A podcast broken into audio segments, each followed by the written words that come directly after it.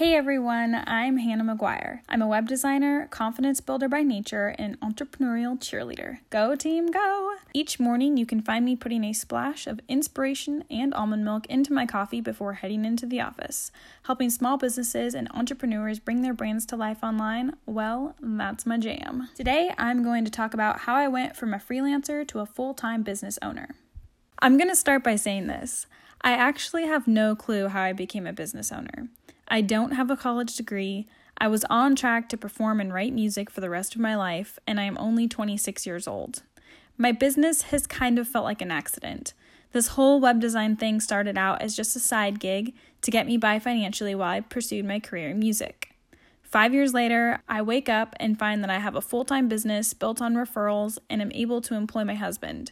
It actually sounds crazy to me saying it out loud, and honestly, I'm still trying to figure out how in the world I got here. In the fall of 2016, I decided to take a break from music and pick up a few more design clients. By fall of 2017, I decided to completely set music to the side and finally consider myself a full time business owner.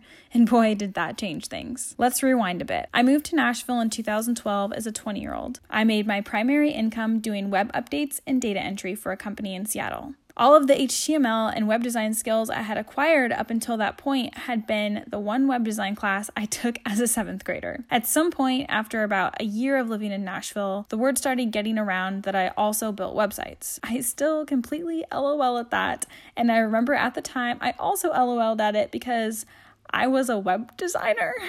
what? so then I was like, okay, cool. I can be a web designer, sure. Let's do it. Let's go for it. And with that attitude, I booked my very first client in Nashville. I recall Googling what is WordPress while I was on the phone with my current client, giving her pricing to build a WordPress website for her.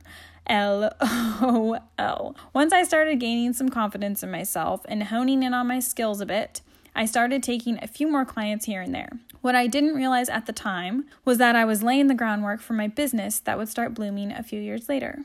I made a lot of mistakes in those first few years. I let people steal money from me. I didn't have a clue how to say no or that I could even say no. I worked on projects for very little pay and I didn't know how to speak up for myself very well. I also realized I didn't have a college degree, so I kind of always felt a little bit dumb, which was so dumb. in March of 2018, just a few months after I fully committed to my business, I felt lost. I had been working from home for almost four years and had absolutely no sense of community. So on a Sunday night at 1 a.m., I created my very first resume.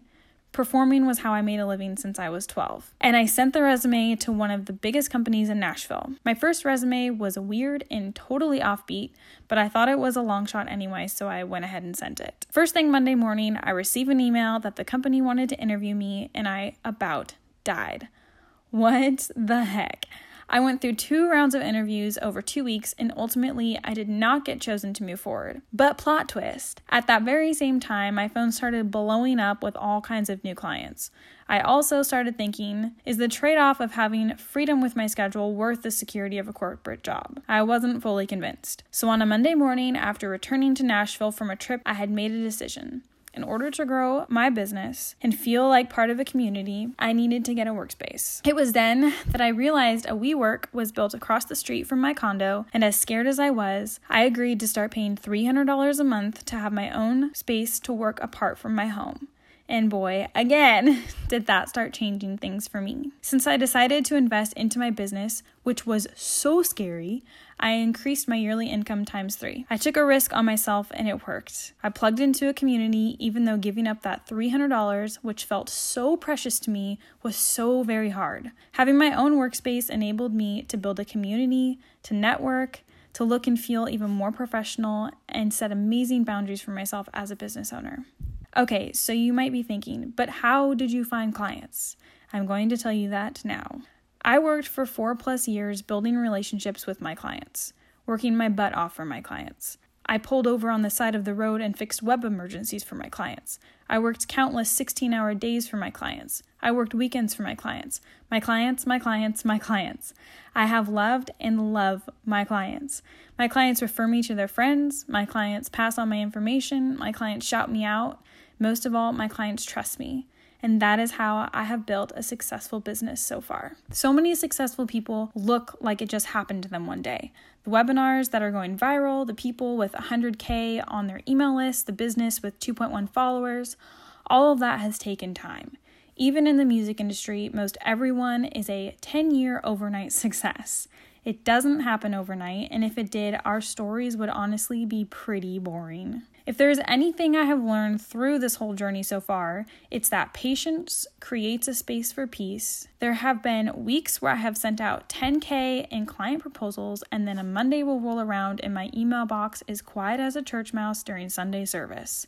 Talk about a roller coaster. The only way to get through our entrepreneurial journey is with grace for ourselves, patience with the process, persistence in our passion, and consistency with setting and meeting our goals. The high of success is definitely going to feel high in the moment it's happening, but when you wake up the next morning, it's back to work. And that's honestly the best part. When we achieve big goals, it doesn't end there. We get to continue to set higher goals, kill those, and create more. Sometimes I think, ah, I've made it, but then there's another beautiful viewpoint, another 10,000 feet up. Maybe your journey is looking completely different than you thought it would, and maybe that's really exciting, or maybe it's really confusing for you still. I've experienced both. I worked for 10 years building a career in music and then pivoted to having a full time business creating websites and cheering on entrepreneurs. That blows my mind. I heard someone say once, I pray that if one of your dreams ever runs out, that God will give you a new one. I dealt with a lot of mourning when I switched careers. I felt a lot of shame, confusion, and disappointment. But ultimately, once I started to walk down my new path, so much of that went away. I didn't know I could love something like I love music, and I do. Getting to work with and encouraging others in pursuing their dreams brings me so, so much happiness and fulfillment. And that is nothing to be ashamed about. I don't have a college degree. I didn't have a clue what I was doing when I started my business. I made a lot of mistakes and have cried many tears while eating bags of chips to console myself. If I can build a business on a seventh grade web design education, then you can build your business too.